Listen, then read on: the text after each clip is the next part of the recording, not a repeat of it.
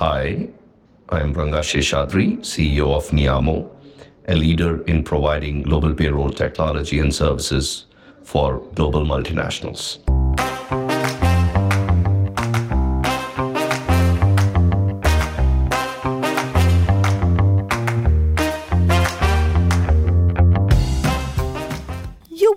Surprised to learn that most companies outsource their payroll processing. There are multiple reasons for this, ranging from changing compliance requirements to the need for manual work to confidentiality. Globally, companies spend about $50 billion in payroll software and services. In this episode of the Spotlight podcast, your host Akshay Dutt is talking with Rangarajan Seshadri, the founder and CEO of the leading payroll solutions company Neeyamo. You can compare Neeyamo to a company like Infosys. It serves Fortune 500 clients across the world, but with a focus on payroll. In this conversation, Rangarajan talks about the journey of building up Neeyamo and some of the fascinating disruptions we can expect to see in the space of payroll. Listen on to this insightful conversation about building a global leader from India.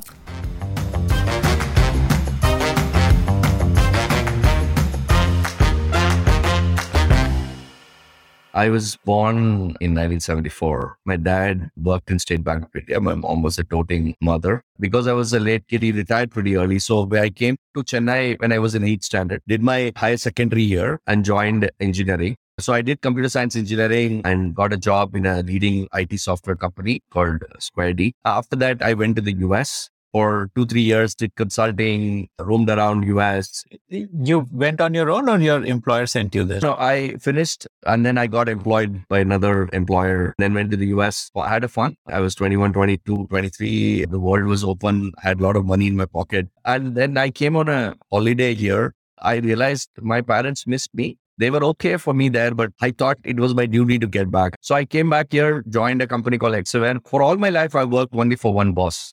I moved jobs with him. Today he's the chairman of Neeyamo. So came to Hexaware. He was moving to Hexaware. I moved with him to Hexaware. Spent about 12 years. And tell me about Hexaware. Was it an Indian company or a, a top 15 Indian IT services company? They were transforming themselves in early 98. They hired a bunch of different management. My boss Ashok was one of them to transform themselves. And then the whole management moved them to the top 15 IT services. When we had left in 2009, they were top 10, one of the top 10 IT services company in India. So that's where my exposure to HR started. And what kind of work did they do? Typically, there would be some focus industries or. So they started with all kind of services and then we focused on three broad areas ERP and EAI integration and other areas. But ERP, at those days, they, there's a lot of focus on people's the HRMS, right? That's where my foray into they were leading PeopleSoft implementation support partner, plus other IT services. I was focused on the enterprise, the PeopleSoft part of it. So that's my introduction into HR and payroll, where I implemented, supported a lot of customers. Then, so Ashok went on to become the CEO of their BPO business. We started their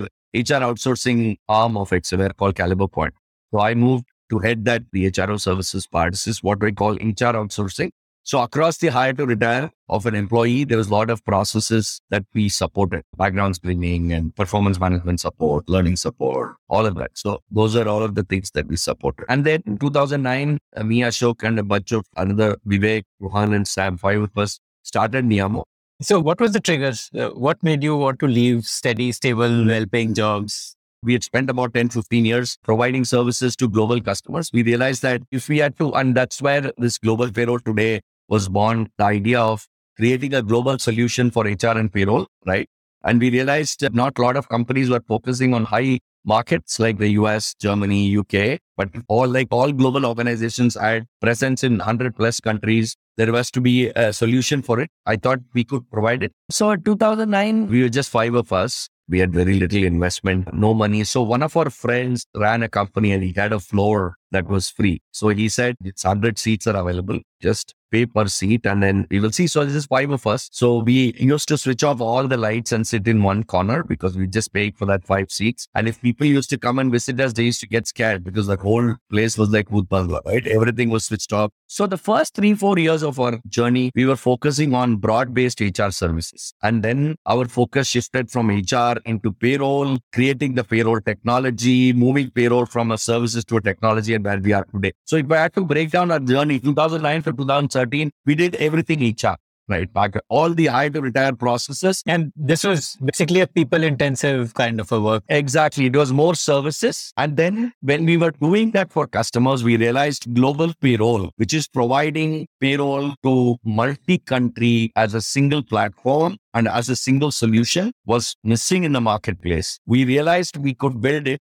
and for that, we needed technology to build. So we built the technology, moved from being a broad based HR services company to a payroll technology and services company. And now moving that technology and services play to be a pure play technology provider or a SaaS provider. So that's how if I have to break it down, 2009 to 2013 was a more HR broad-based HR services company. Our first customer was a Japanese customer. So that like the first client, this Japanese company, you were doing like everything for them. Like you were their HR help desk. They had grown by acquisition. They had multiple recruiting companies they acquired and we were unifying their what they call an applicant tracking system. So each company had their own applicant track. So you verify it. And then we moved on. There's an Indian company that we won as the first HR services company. And then there was a very large Fortune 500 company that trusted on us. Parallelly, we built a very strong background screening practice around background screening, providing background screening services for lots of companies in the US, being a back office and also doing it in about 180, 190 countries, all your education, employment, professional checks, criminal checks, all of that. So this background verification needs a lot of local presence, right? Uh, how, how do you check if the person has a court record or a... Yeah. So most of the education employment was calling, right? So we had people calling and for things that needed last mile connectivity, we had vendors, partners, our own consultants in all these 190 countries who would then go to a courthouse or go to a educational institution, get the chapa or whatever and get it back. Right. So we built a network and that network later helped when we moved to payroll because while payroll, most of it can be through technology. There are compliances where we need to go and file and then there are local rules that needs to be, you know, if there are rules were changing, we needed expert in each of these countries. And then what happened because we built a network for the screening part of the business that got extended to the payroll part of the business. So there, there was a synergy. And then from then on, we moved where we are. Okay. So when did you, you know, get your first client for global payroll? 2014. It was a large uh, FMCG company. We won the first deal to manage global US based. UK headquarter, but present in 67 countries. So that was our first deal, about 30,000 employees and then no looking back after that. Yeah, and who was doing client acquisition? Like this would have been a major heavy lifting. Myself and Vivek.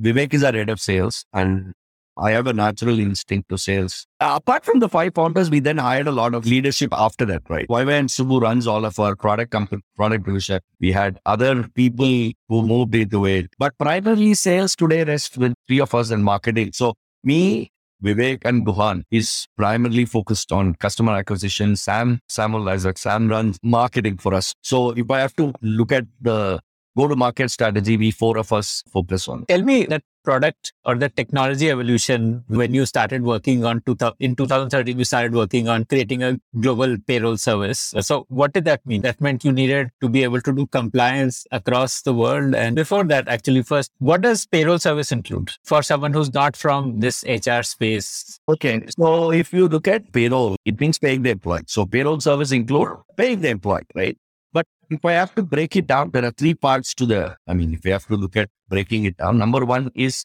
data coming in. So your customer has the data in their own HRIS, compensation data, leave data, absence data, and other expense data, all the other related data. Reimbursements, incentives, everything. Absolutely. So the data comes in, then you validate all the data. Then how do you validate the data? Like it's a manual checking, basically. No. So that's what our technology does. So let me explain what payroll processing is and then let me break it down. So the validation happens, then we have country engines that run payroll gross to net, what we call. So for India, there is rules that is configured a particular engine. So it comes in, does it, US, Germany, UK. And then there is output, which is compliance filing, your integration to GL, finance, whatever. And then your ESS, MSS, where people view their pay slips, sending bank files so that they could get employee salary, blah, blah, blah. So this is the whole process. So we built a system. A lot of people think the key to payroll is just running payroll. That's not one part of it, right? Just, I mean, and if you configure a particular platform for the rules, India rules or US rules, it pretty much runs for everybody. For you, Akshay, Ranga, it runs. There's no issue, right? But 60% is the data validation, right? So we built a technology which had four or five parts and we bought it together. First is the input side of it, where we had AI ML based solution so if the client was sending in data through integration or manual upload, then we need to make sure we have all the necessary validations done. For example, Ranga's last month salary was 3,000. This month is 5,000. Why? Was there an appraisal cycle? Your total cost of salary for India was 1 crore. This month, 1 crore 25 lakhs. Have we added people for 25 lakhs? Have we done an appraisal cycle? So what we do is we have AIML look at, go through all of this and then throw out exceptions saying, look, there are these exceptions. Are they real? Are is there issue with the data? So we try to eliminate all the errors at an entry level. Then once that is done, the second part of our technology is the gross to net engine for each country. The, the gross to net engine is simple stuff, right? Basic, whatever, HRA, how do you calculate? So that's all configured. Taxes are configured. Calculation happens. Payslips is generated back file is sent. Then the downstream, then the third part of our technology, which is downstream integration, your finance integration, GL integration, whatever, right? So we built these blocks, bought it all of it together to create the single platform. So if you had like, what is this transformation? Like if you had finance systems across the globe in one finance system, HR system across the globe in one. Today, we define this the payroll hyperloop and we have a single platform that runs payroll for all the countries you are present in. So what is a hyperloop? Point A to point B, remove all the friction, right? And make it seamless. And our vision is to take payroll real time. Today, payroll is a batch. So you get uh, inputs 24th, there's a cutoff, leave absence happens, blah, blah, blah. So we want to take payroll real time using our Hyperloop. What is taking it real time is if an employee works 10th of the month till 10, for example, today is 10 till 9. For some reasons, he wants to get take his salary till 9. He has a party, he has a marriage, he has to go. So he click of a button, it happens. The all the reconciliations, the filings can happen on the month end. Nobody works.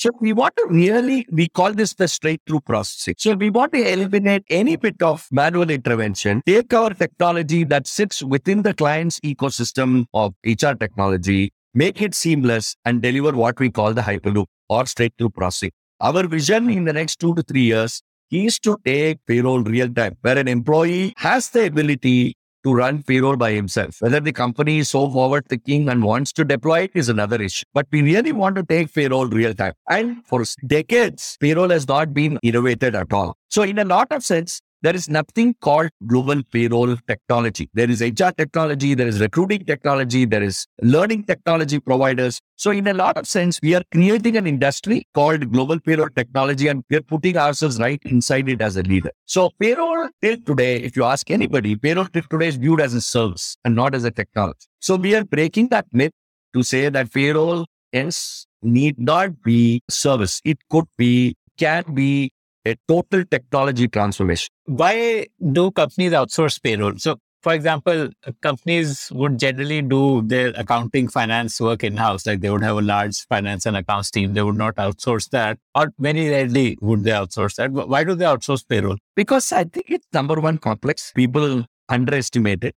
And I think for ages, payroll has been outsourced as a service because they believe there are niche organizations that can handle it. If you take India, there'll be hundreds and thousands of small payroll companies worldwide and what same worldwide. And they believe it's not their core focus area. There are specialist firms that do it and it's best get get them outsourced. So that's the approach. And then as they became global and global, they had fragmented systems, multiple payroll providers. They didn't get the data. Compliance was not done properly. And that's where the need of a global provider emerged. And then a company like us flipped it to say, you don't just need a global provider. You need a global technology because technology solves most of these complicated problems. And today I'm very proud to say most of the global fortune customers today get educated. And today the like every other digitization, payroll owners in these companies have now, or the CHRO, CFOs, have started to say we should digitize payroll as much as possible. But please be aware, payroll is a very sensitive area, actually, because if it's not broken, don't fix it. It's always been the approach because the heat, if you don't pay employees, can get very loud. It can hit the board in no time. The cost of a mistake is very high. And the dissatisfaction, the board gets very jittery about it. We have done something to an industry that's not been done for 100 years. And that's what drives us, people Neeyamo. Most HR ERPs, and now my exposure to HR ERPs is as a small business owner. Say in India, you have Darwinbox, and I'm sure each country would have these kind of HR systems. No, there are large HR ERPs. There are global systems like Workday and SA, SuccessFactors and Oracle. And so most of them uh, come with a built-in payroll module. And so why the need to outsource when that technology is already there? Like Darwinbox would have built that engine of gross to net. Please understand, our business is large enterprise to large enterprise. We're not talking about these 50, 100 people that will run payroll in that platform. We're talking about global customers who are present in 80, 100 countries, trying to integrate and create a single platform. So please understand, Neeyamo solution is a large enterprise solution. And to an extent, mid enterprise. You have 5,000, 10,000 employees across 30, 40 countries. Ideally, it's not for a single country solution. It can work, but our proposition is for built for large enterprise, Fortune 500, Global 1000, and to an extent, medium enterprise, right? 5,000, 10,000 employees. But the key is you're global. And today, everyone aspires to be global. The key is having this, like you have a finance system for all your entities globally, like you have an HR system for all your employees, you have a payroll system for all your employees across all the countries of operations. Imagine a CFO sitting and viewing the dashboard, just one single dashboard across all countries of operations for payroll. CHRO viewing. So that is fundamental transformation, which today is very fragmented. Like you said, it happens country level, it happens. And then what happens is there are multiple. So we have not only created the payroll technology, there are multiple ancillary products that needs to be created if I have to take it to the Hyperloop. For example, time, absence, expense, mini HRIS. Where, like, for example, they would have rolled out the HRIS in large countries, but smaller countries will still be on spreadsheet. But for my Hyperloop to work, I need every part of it automated. I cannot have a single. So what we've also done is, along with this PayComp, which is our payroll technology, we've also built the point solutions which needs to be automated, like your time, your absence, your expense management, your key hub, which is your HRIS. So that take the client existing technology platform, take our products, integrate, put it in, integrate the Hyperloop is for. I should not have for even a single country manual intervention and in that whole hyper. And so once you got into, I, I want to know how you actually launched the global payroll service. How did you build the engines for each country, like that gross to net engine? How did you get the compliances in place? Okay. So what happened is, so the first we built the middleware, which is the paid for, which is the input processing and then the output. We started to use partners engines in each of the country for the in country. Like each country would have some software provider who does payroll. Yeah. And then we were integrated with them. And then what we did, we started to then configure. So there's a base configuration and country level configuration. So today, 114 countries are configured in our own engine. We will take it to 130. At 130, we would have covered the globe. I mean, there may be a few countries outside. So what we did is when, I mean, it's a good question. So we have the technology team that please understand this lot of configuration. There's no coding involved in this. Yeah, yeah, there's a lot of local know-how. You need to know the rules for each and every country. So what we did is we split our global world into 10 regions, like Middle East Africa, North America, Latin America, like that. We split it.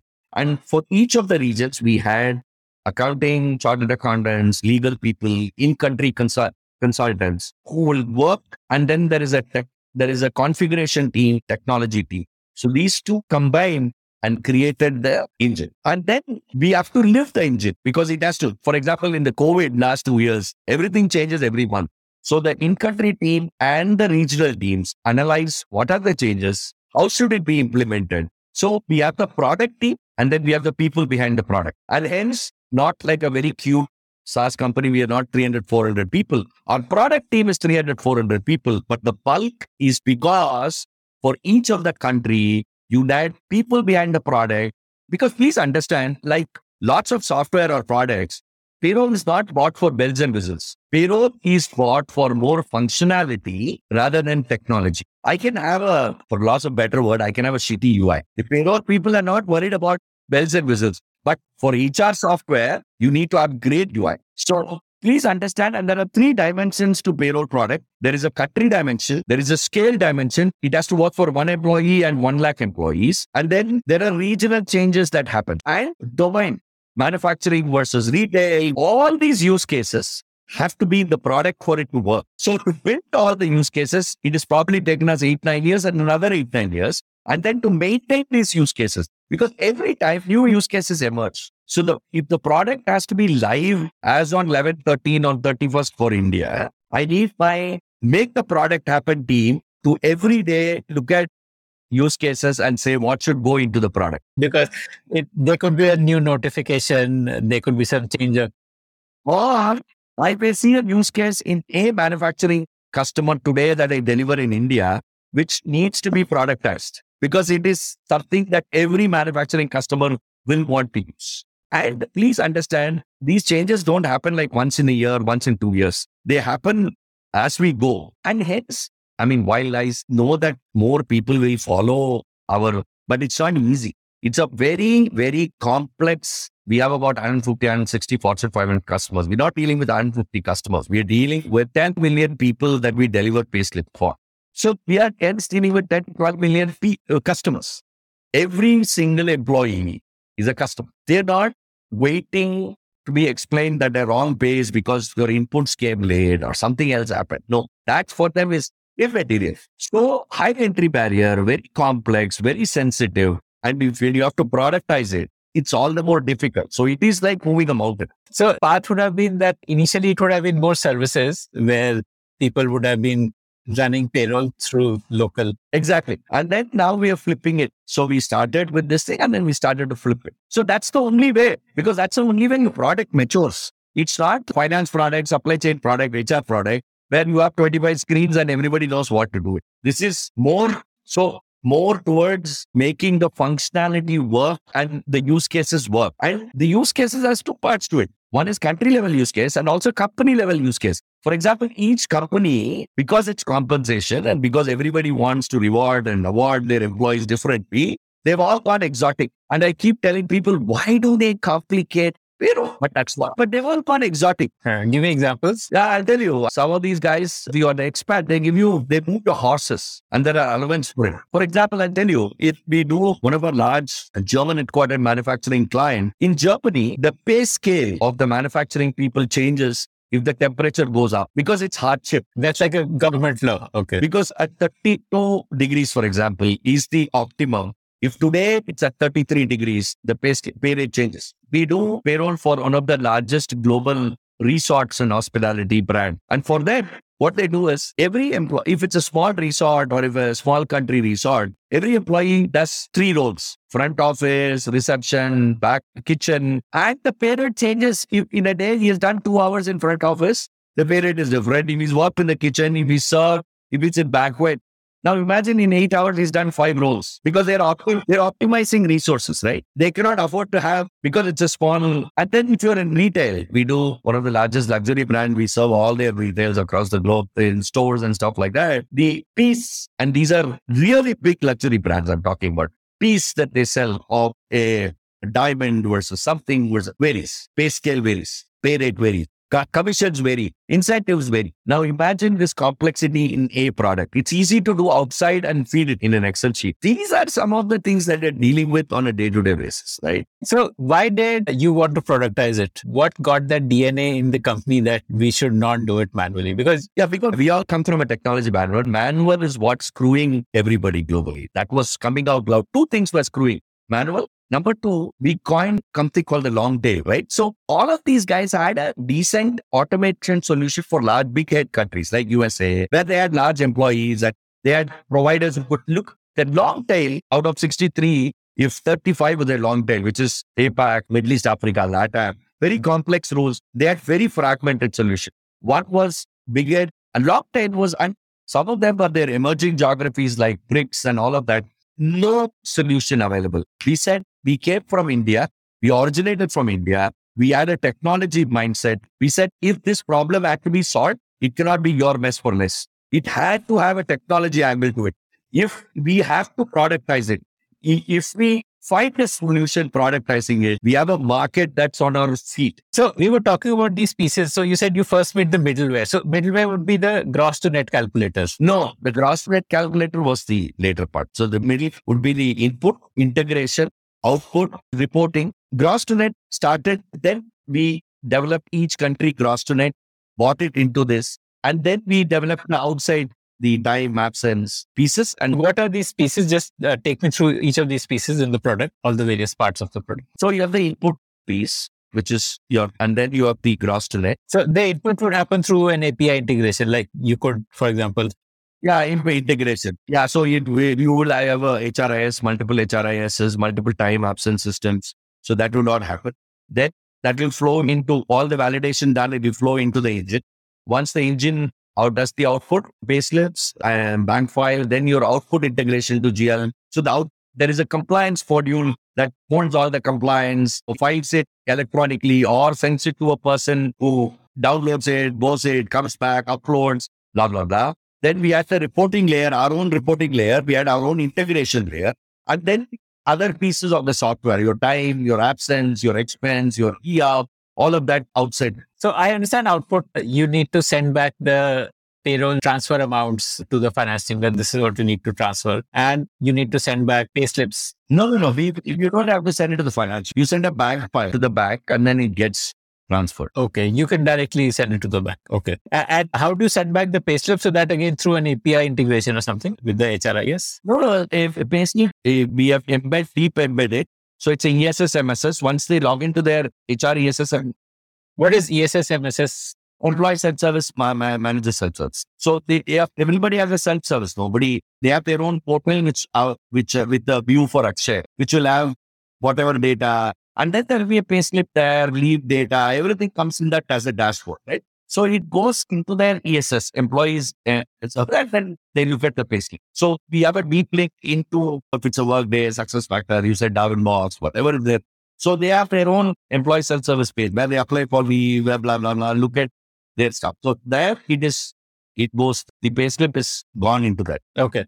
Okay. Got it. Now you said about attendance and the leave. Uh, so these are things which you don't need to build, right? Because companies already have uh, an ESS. No, we have to build the software because a lot of companies, there are specific software that are there for leave and absence. But the problem is they are not implemented across the board. And we need, as I said, if 30 countries have implemented 20 countries using one of those products, the remaining 10 countries, if they have to get truly automated, need leave and absence. Today they're in Excel sheets and blah, blah, blah. So we replace them. Or in 30 countries, we they say, okay, we got your payroll platform, we get your entire time and absence platform in it. So that's fully integrated. Then it helps us. Oh, what else is there in ESS besides leave attendance and payroll? No, ESS is the uh, what when you design is done when the HR is implemented. HRIS is implemented. So what happens there is basically your all your information, whatever you can apply and all of that. But that is not part of payroll. That's where when the HRIS is implemented, the ESS comes with it. From a payroll standpoint, we'll see in deep link into ESS some of the payroll specific data, like your pay slip, your leave, leave data, their real time. But the overall layout of the ESS is designed during the HRIS implement. Okay. So you, you have built a, a like a leave engine and a, a, all of those engines for companies as an option. Like some companies may wish to use that or some companies may continue to use their own HRIS. Absolutely. Absolutely. Okay. Okay. Got it. Got it. Okay. The automation that you have done, does this, does the productization go to the client as a separate, with a separate pricing or is this stuff which makes you more efficient? It's all per, per payslip price. Okay. So the client doesn't really care what you're doing in terms of the productization, the technology investment, but those are things which make you more profitable because with the same headcount, you're able to handle more payslips. Absolutely. Bang on, bang on. Tell me how that productivity has grown. Like 2014, what used to be, like, say, payslips per headcount, and what is it today? Like, see, typically, I tell you, it the industry average is, they say, is one is 2000, right? One person is 2000 payslips or whatever, 1000 employees, whatever.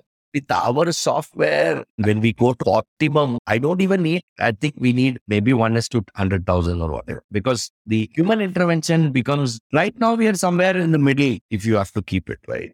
But as we move along in the journey, we don't even need anybody to look at any parts of it because it's all, if you move it nearly real time the employee himself, then it becomes even more, very little. There may be little where I think we may still need some services around help desk.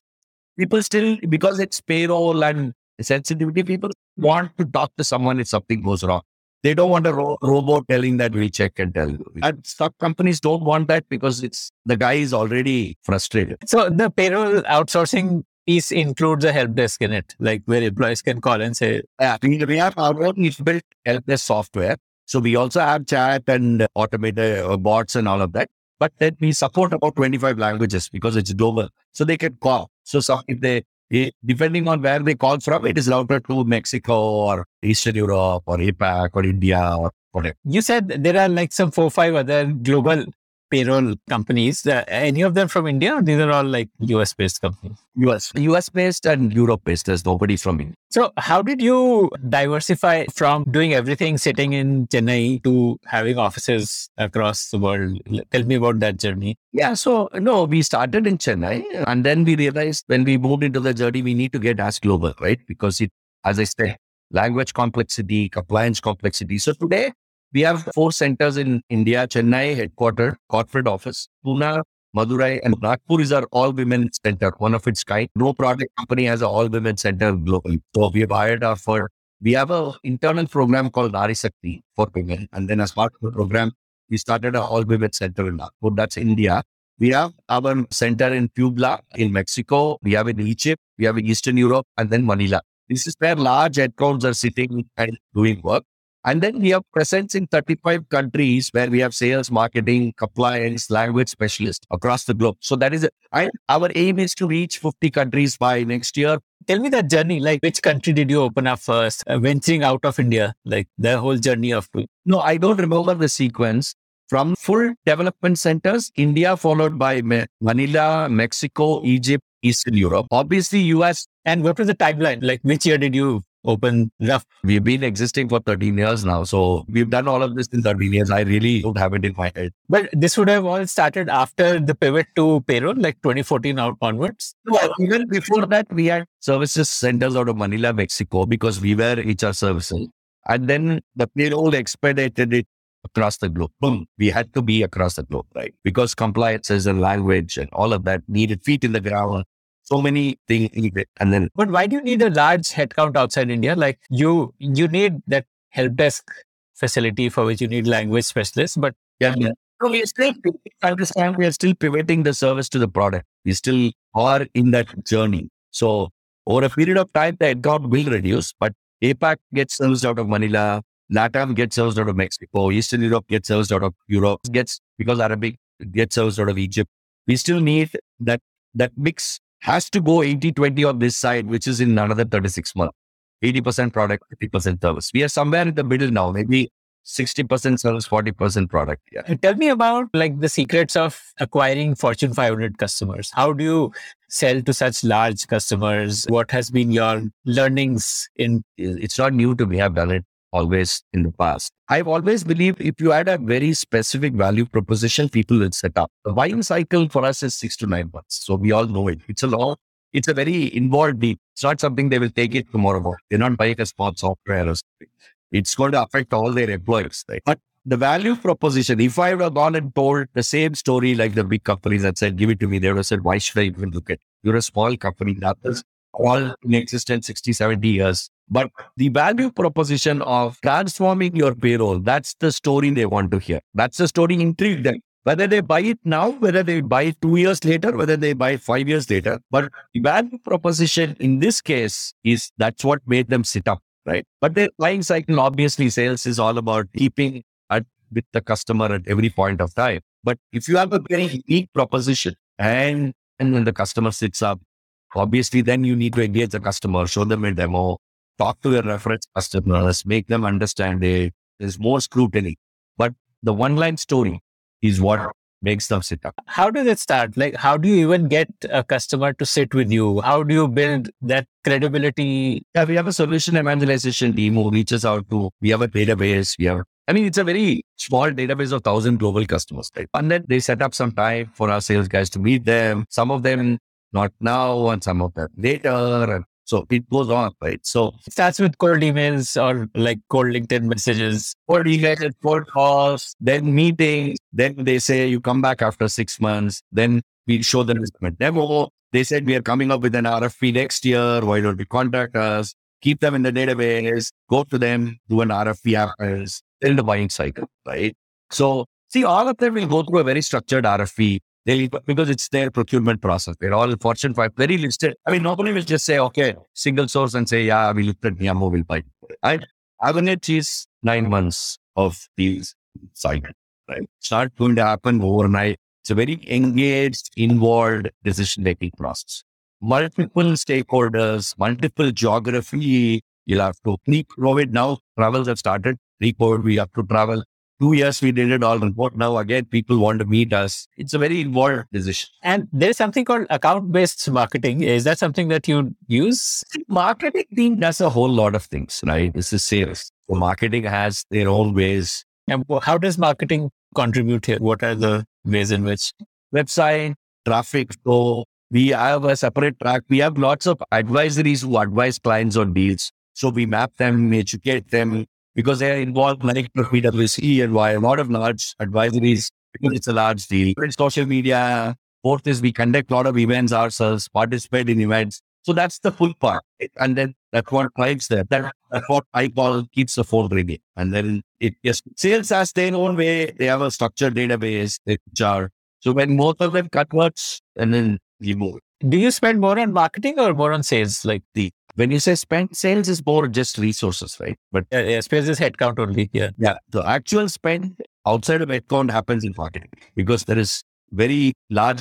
No, but including headcount, like you would have a total cost of sales team and all of that, and with their incentives, etc. As one. I would still stay at sales uh, because marketing is because sales we have 50 country sales teams and all of that. There are startups which are offering a similar service. You might have heard of Deel, uh, D-E-E-L. They don't do play payroll. Okay, what do they do? There's something called EOR. Neeyamo also does that, employer of record. So what happens is if you want to be global, but you don't have entities. So today's world has opened up a lot of people having work from anywhere, anytime. I can hire 10 programmers in Ukraine and stuff like that, but I don't have an entity. How do I pay them? So that's, that's when we become their employer on record, just on record. That you are. And then, so Neeyamo has a separate service for employer and record that does that, which is not payroll, payroll. So please understand, payroll is very different. Some of these Deel report, all of them are on employer record business, what we call EOR. So they would have, even Neeyamo would have basically set up local entities in each of these countries. And these local entities act as or partners, or partners, or with partners. Okay. Okay. Okay. And these partners or these local entities are the on paper employer who's paying out the salary. That's what they are. Yeah. This is, is this a big part of your service offering, this EOR business? Or? Not it's about 10%, 15%, but we are a very large, as I said, our core USP will remain to be the largest we started this EOR, I mean, four, five years back because when we went to RFPs, they had presence in 30 countries, four countries, they had no entities, had to support them as part of the larger encompassing. And then now we have a lot of new age companies wanting to be global and that's happening. But EOR companies can never get into payroll right? Payroll companies can get into EOR logical extension, but EOR company, the reverse doesn't happen. The complexity is too much for them to. This is all what five headcounts in Kenya are very easy. And this is like the 30,000, 50,000, a country, 20,000 employees. Like a downward, upward integration from that perspective. Maybe you would also want to have your own uh, HRIS? Maybe 15 years later, I don't. But right now, there's so much of market in this. Why would I even get doing something. It's like a masala dosa shop wanting to start uh, chicken biryani. As the CEO, what are the metrics that you track? What are the metrics that are important? Revenue, profitable. If you just focus on metrics, revenue and profitability. So profitability, what moves the needle there? One is, of course, investment in technology that will move the needle there and make you more profitable. And that is the only, and that the more it becomes our own product, the profitability is very high. Uh, and obviously, there are other parameters we have to look at our resourcing. Maybe still have services around the edges. How do you ensure that they are contained and stuff like that? Right. But technology is fundamentally shifting our profit. What is the percentage of profit as a percentage of revenue? Profit as a percentage of revenue? See, today we do about 25% EBITDA. Okay, that's amazing. And are there uh, challenges around scaling up headcount, scaling up employees? Oh, headcount scaling has stopped for us because more and more we invest in technology. I don't think headcount scale is never a problem for us. But obviously, attrition, there are markets are throwing money at people. I think this whole thing has stopped somewhere. I personally feel. I think it is coming to an end. And that brings us to the end of this conversation. I want to ask you for a favor now. Did you like listening to this show? I'd love to hear your feedback about it. Do you have your own startup ideas? I'd love to hear them. Do you have questions for any of the guests that you heard about in this show? I'd love to get your questions and pass them on to the guests. Write to me at ad at thepodium.in. That's ad at thepodium dot in.